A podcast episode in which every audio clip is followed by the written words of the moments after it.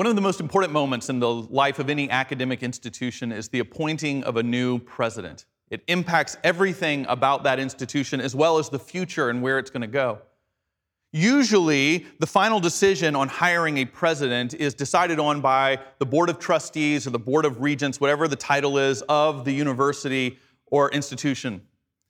I had a unique viewpoint into that in 2009 when I was serving on the board of trustees for Columbia Seminary, and we were in the midst of a search for a new president. And it turned out that one of the finalists for the position was Steve Hayner, a friend and mentor of mine who was in my small group. Now, even though the search was global, Steve had not applied for the job. He had been approached by the search committee who felt like he might be a, a, a really strong candidate. And they asked him if he would be willing to uh, be interviewed. Now, even though these searches are completely um, done privately and anonymously to protect the candidates who are considering the position, Steve did share it with the small group. He wanted us to pray with him in it. So I was sort of wearing two hats. On the one hand, as a trustee of Columbia, I was so excited about the idea of Steve serving as the president of that school. And yet, as a part of my small group, we were asking questions about this is going to be a really hard job. It's a really busy job. Is this good for your faith? Is this good for your marriage? Is this good for your family? In the end, however, both the small group and Steve and his wife Cheryl and the search committee came to the point of saying yes, they believed he was called. A board meeting was taking place where his name would be announced and the board would officially vote. And the last small group meeting we had before that board meeting, we asked Steve, How can we pray for you? What are you worried about? And he said, You know, the thing I'm actually worried about is the response of the faculty. Now, see, Steve had been teaching on the faculty for years before that, and it's very rare for a faculty member to become the president of an institution like Columbia. And he said, You know, I love these faculty members. I respect these faculty members. But when they hear my name, because I'm a known quantity to them, uh, what's their response going to be? Do they think I'm the right person? Do they think I'm the right fit? Do they think I have the right gifts? And, and so uh, his concern was about their response. He said, You can pray for me there. That's the thing I'm worried about. That's the thing that's going to keep me up the night before. When he was leaving, he said, You know, Thomas, since you're going to be there for the board vote, we have to immediately leave because we don't want the faculty to hear about this appointment um, eh, through rumor. And so after the board votes, we're going to leave and go announce it to them, and I'm going to be there. And he said, I wonder if you'd go with me and sit and pray with me before they hear my name. So the day came and the, the board gathered and we voted and unanimously and with excitement uh, approved Steve as the hire. But then the chair of the search committee and Steve and myself, we walked out the kind of side door and went to the, one of the large uh, academic classrooms where the faculty had all gathered to hear the announcement, not knowing that it was one of their own who would be announced. The chair of the search committee walked in to announce the name, and Steve and I were standing outside in the hall. We prayed together, and I could see the weight of this next moment on his shoulders. And as we sat there, we heard applause starting in the room.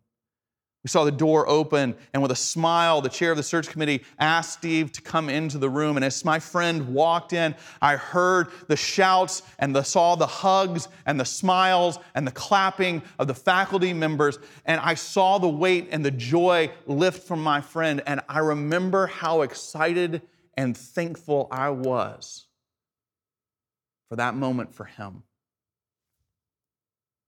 We are starting this year in a series about habits. And the reason we're talking about habits is because when we look at the year to come, we are excited about the journey ahead. We think this is going to be a year of a reemergence from this pandemic, and we are looking forward to that. But as we said last week when we started this series, it's not going to always be a straightforward path as we go through this reemergence.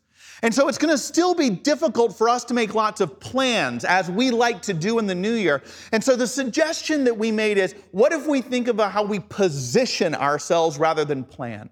How do we position ourselves and our families and our church and our society in ways that when God opens doors of possibilities, we are ready to step through them, but we're always listening and waiting, positioned to respond rather than saying, on this date, this will happen in this way. Because I don't think 2021 is going to work with planning. We see this in the story of, uh, uh, of Abram and Sarai and their call. They didn't have a plan in their mid 70s to go out into the wilderness and to become the mother and father of many generations. But God calls and they respond. This is what we want to have for, for each of us positioned to respond to the call. And that's not a passive process. What we talked about is that the ways that we change our behaviors, the way that we get ourselves ready to and positioned to respond is by the forming and the building of appropriate habits. You really want to change your life. Habits are how you do so. It's not by intentions, it's not just by planning. Tod Bolsinger writes that habits eat strategy for breakfast.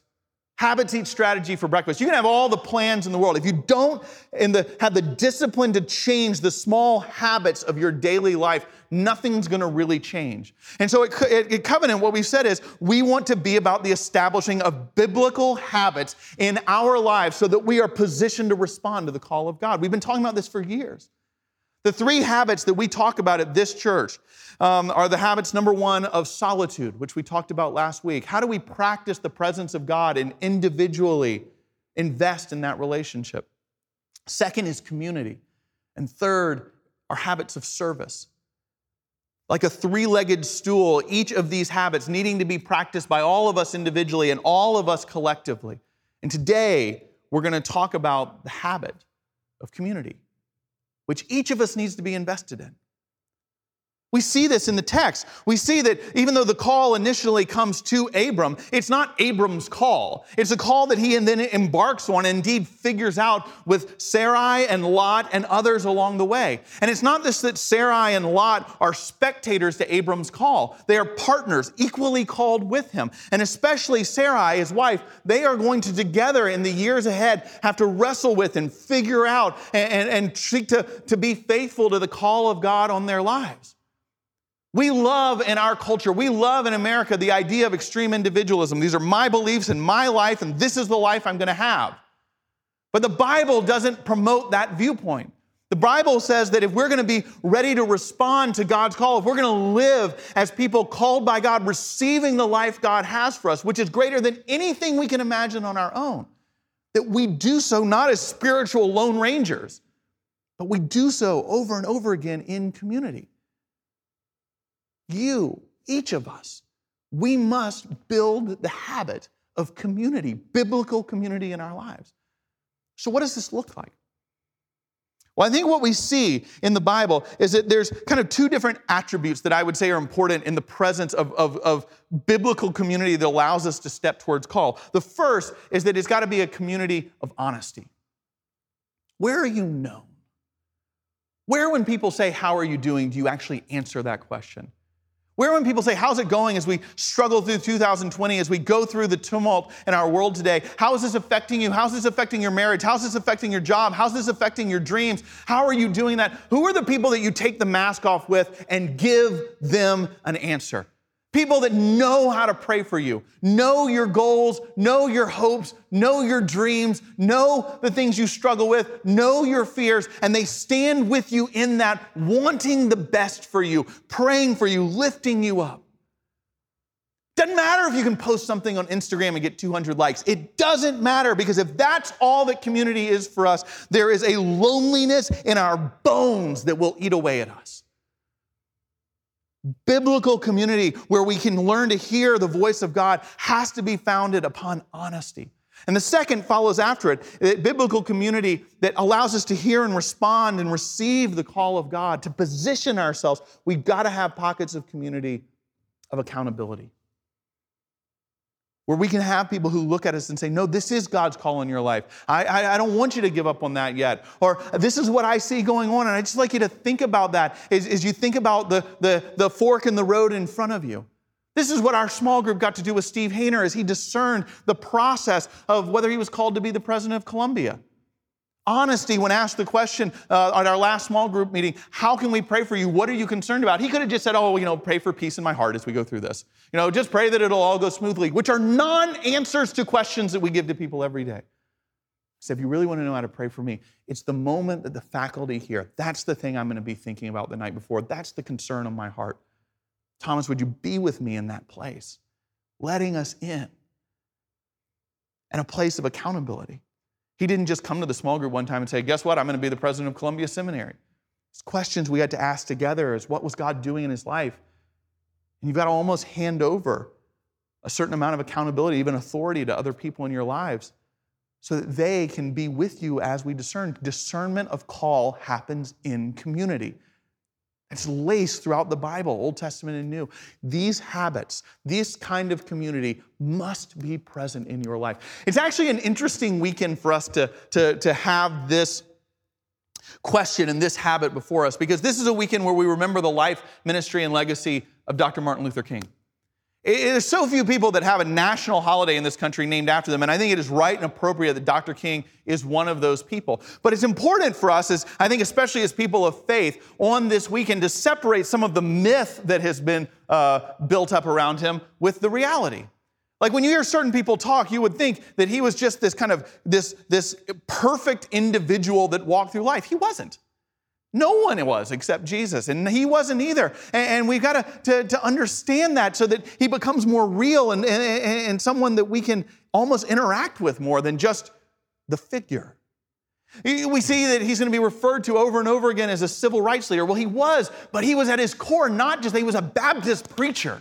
He wasn't just someone that had a really good dream and could articulate it really well. This dream was forged out of Hosea and Isaiah and Jeremiah, and most importantly, the life and ministry of Jesus Christ. And we, as followers of faith, even though it's more convenient in our world today to, to separate that part from him in society and just say he was a civil rights leader, that's not all that he was. That's not the truth. He preached the gospel and challenged us to live that out in America. But what we also might think when we hear Martin Luther King described as he was this lone figure that he preached and spoke, and millions just changed their lives and followed. But Martin Luther King was part of a community. In the image that's before you, you will see a figure to Martin Luther King's right, a figure that if you look at photos of him, especially during the civil rights movement, you will see this person over and over again. His name is Ralph David Abernathy. Ralph Abernathy was a pastor that got to know Martin Luther King early in his life, and the two of them became, in Martin Luther King's own words, the best and most trusted of friends. When Martin Luther King moved to Atlanta during the civil rights movement, he actually insisted on Ralph and his family moving with them because they were uh, uh, shoulder to shoulder. People said that Martin Luther King was the one that articulated the dream, but that Ralph was the one afterwards that gathered people together and said, Now let me tell you how this is going to work. You see, you got to have both parts of that. Because if you only have Ralph Abernathy, the more planner, the administrator, you don't have the dream, you have a plan. And that's not going to expire anybody. I got a plan for what this is going to look like. But if you if you if you only have the dream and the speech, then it's just going to be something people walk away from and go, that was a really great message. I hope people pay attention. The organization that they helped start, the Southern Christian Leadership Conference, the SCLC, one of their coworkers, Terry Randolph, said this. They used to call them the civil rights twins, he and Dr. King. You wouldn't see one without the other. And for any, not only major, but minor decision, they consulted with each other. You never saw them one without the other. And you never saw a decision made, large decisions or small, that they were not consulting with one another. I think what I'm trying to say is that, that when you look at the habits that allowed Martin Luther King to step into the call with the enormous courage and the enormous leadership and the enormous faith that he had, you cannot see the call that he lived out without seeing that he practiced the habit of community. That if you looked at him and said, Who knows you? Who knows how to pray for you? Who knows your faults? Who knows your dreams? Who knows your gift? Who's praying for you for all that God wants to do? He could have looked at you and said, I can tell you exactly who that is Ralph David Abernathy. We must have this habit in our life. The backbone of this series, and when we look at the Bible in this way, is the idea that, as Craig Barnes says, life is meant to be received rather than achieved. You don't have to figure life out. We have to be open to the call and let it come. We have to be able to hear it. And without the habit of community, we could and will miss it, or at least not be able to walk into it with the sustenance that we need to have. For some of us, we have that community and we need to build this year and arrange our calendars for our small groups and our Bible studies to, to be there. We need to hold ourselves accountable to tell the truth and to be open and to pray for each other and check in with each other. We need to recommit ourselves to this habit. But the vast majority of uh, studies in America show that most of us don't have this. There is a growing loneliness and isolation long before COVID 19. And so if you click the link on small groups, or if you go to our website under the Connect tab, there are all kinds of on ramps for you to participate in, to help form, to help lead small groups, to get involved with Bible studies. There are on ramps. And what I want you to hear is you are invited. You are invited to come practice this habit with us. And we look forward to the journey together. Hallelujah. Amen.